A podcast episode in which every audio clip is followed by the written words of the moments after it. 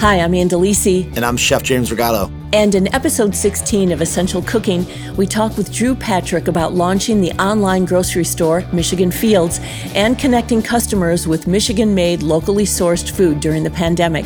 James also talks about why you should start cooking with beef liver and why you shouldn't be afraid of it. So, Drew, thank you for joining us today. Thanks for having me on, Ann, and thanks for being a customer Oh. Michigan Fields. Much appreciated. I said to James, I find nothing better than walking out my door and there's a big box of food that I actually want um, that's sitting there and packaged beautifully and knowing all of it is sourced here in Michigan. So you and I talked, I think it was last June. Um, when Michigan Fields was just launching, and you guys had had it in the works for a while, but the pandemic um, sort of sent you into overdrive to get it going. Is that how the? Do I recall that correctly? I'd say we had a desire Oh, to do something Yeah. like Michigan Fields, but Yeah. it certainly hadn't uh, been started yet. We basically had a plan on the shelf. And then COVID hit, and we said, oh man, what are we going to do here? We've got the plan. Um, the need is there. Let's get it going. So, two weeks later, we were up and running and had a site. People could order, and we were delivering to homes uh, yeah, within about two weeks. So, talk about the model for this. Um, everything is sourced in Michigan. Correct. Yeah, all Michigan grown, produced, made products. And really, what we're trying to do is connect our community through local food and encourage uh, a, a healthier and uh, more economically beneficial food system because there's so many flaws within the food system that we have now. Yeah. Oh, yeah.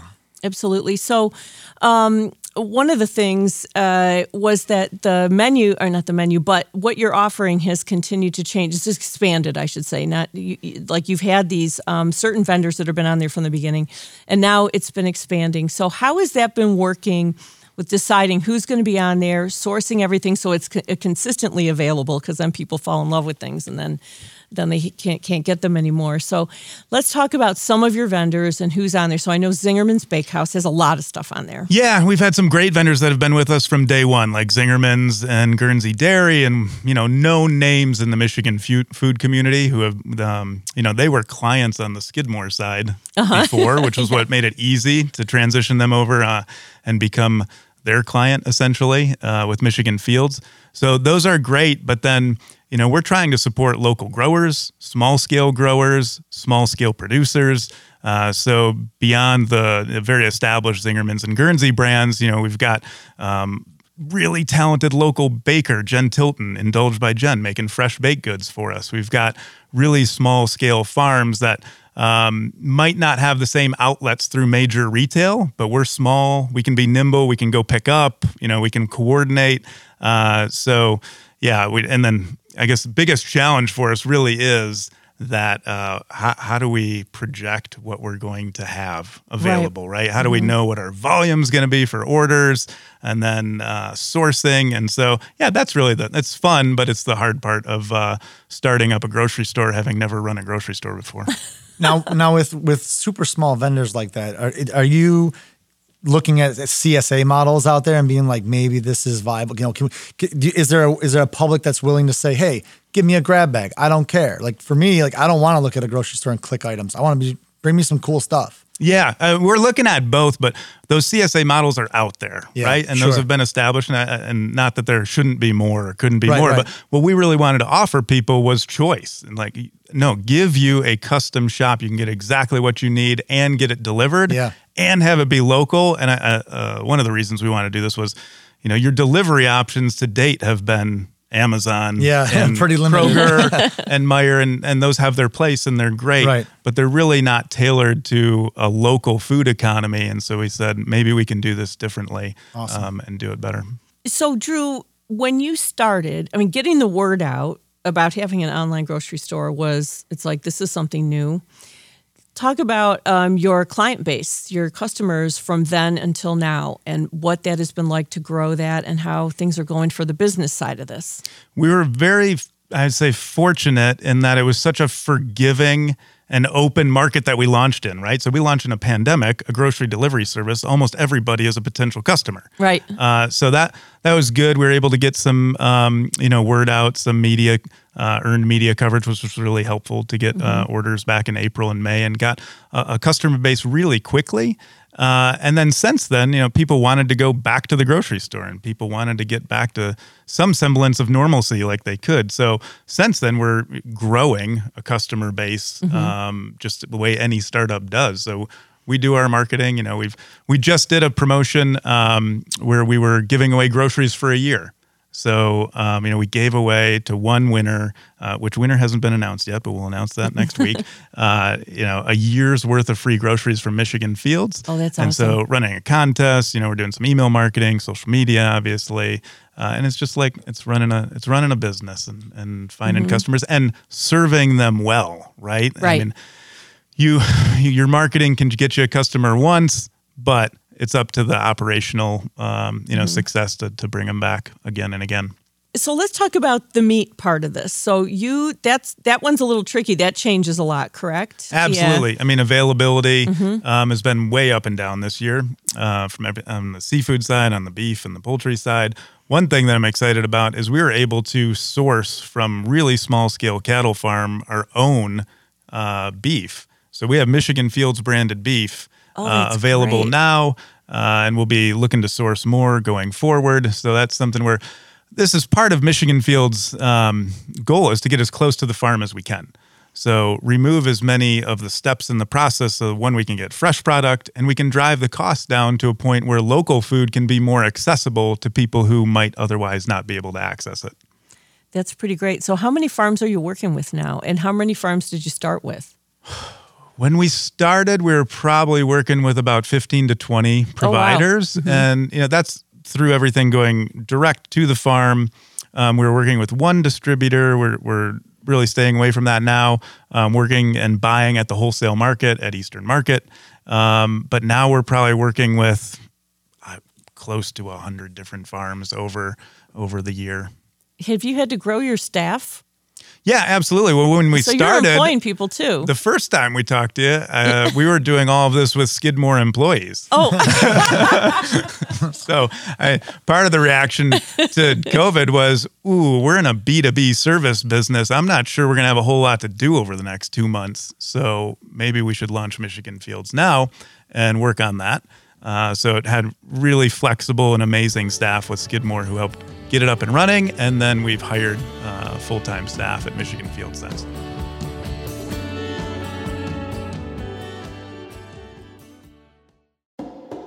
WDET celebrates 75 years of public radio with gratitude to our dedicated listeners. Listeners like you cherish community voices, local music, and independent journalism.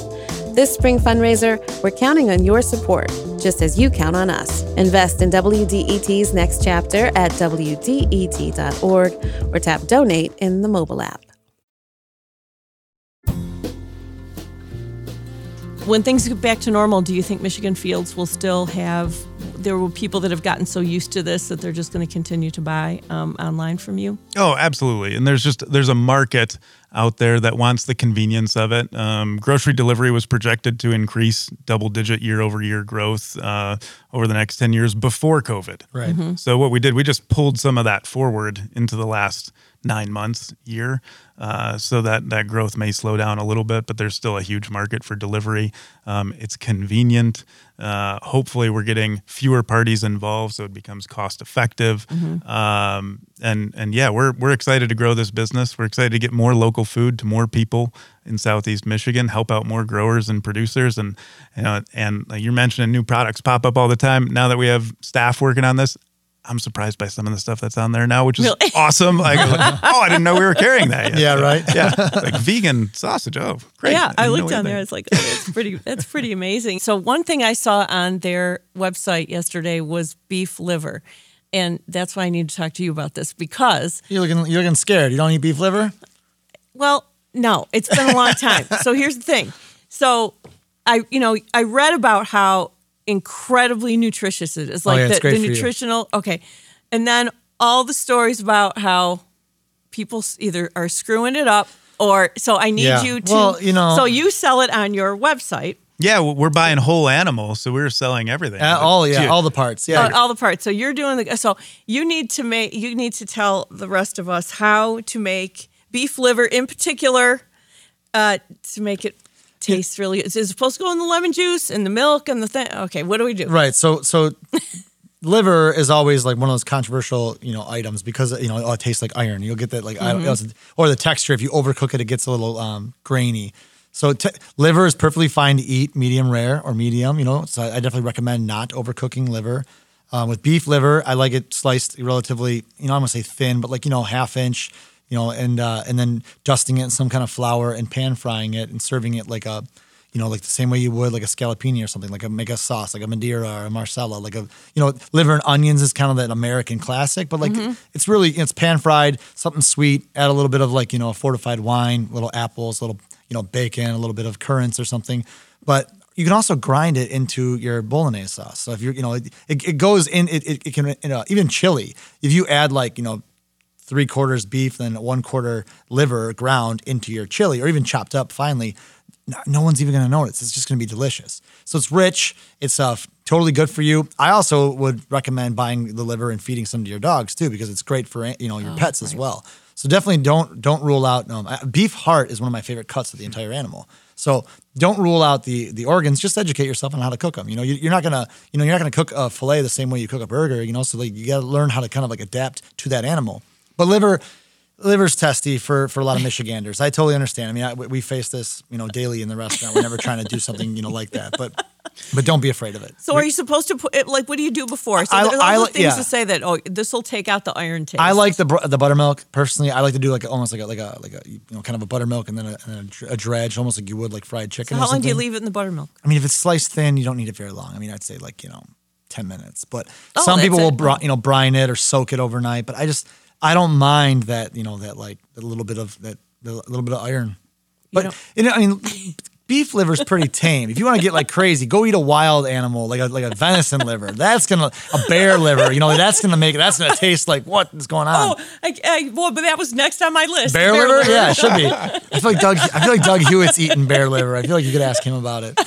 But wild animal livers are much more intense than a, than a, than a farmed animal. So don't be don't be afraid. All right, but you can put it in stuff. You can you can brine it. You can soak it in buttermilk. You know you can use it basically uses acid to kind of counter the iron flavor. But you can like put it in the food processor and then throw it in your other stuff. Absolutely, I would totally put it in your pasta sauce. You know, your, like your bolognese or Mm-hmm. your chili or any kind of ragu. Absolutely, you, you know we a, a lot of recipes call for that. In, you know, you know, in a traditional like bolognese, like People don't even know Yeah. it's floating around in there. It's delicious. I mean, you make it sound creepy when you say no, that. I'm not. floating around. Li- yeah, liver's delicious. Don't be afraid of liver. okay, see, now I feel better about it. I just had to ask you because I saw it on your website and I thought I better ask James about this because I Yeah. should probably not be. So I mean, you know, it, the thing is, my mother never made it. Oh, sure. I mean, a lot. Of, my mom that- didn't either, but you know, I think you just do a little bit of research. You know, there's and also if you're really connecting with like local food and whole animals, and you know, I, I I'm not a fan of like buying you know parts and being people being scared of bones and like if you're gonna eat animals, you should respect the animal. You can find out more about Michigan Fields by going to michiganfields.com. Our thanks to Drew for talking with us, to you for listening, and We would like to thank La Marca Prosecco for their support. From the hills of Veneto, Italy, you can never go wrong with Prosecco, whether it's in a spritz or drinking straight. Joan Isabella is our executive producer, along with producer David Lyons and assistant producer Lisa Brancato, editing by Rowan Nemisto. Production support provided by Studios on the Pond, original music by the Mallet Brothers. This is a production of Detroit Public Radio Station, WDET.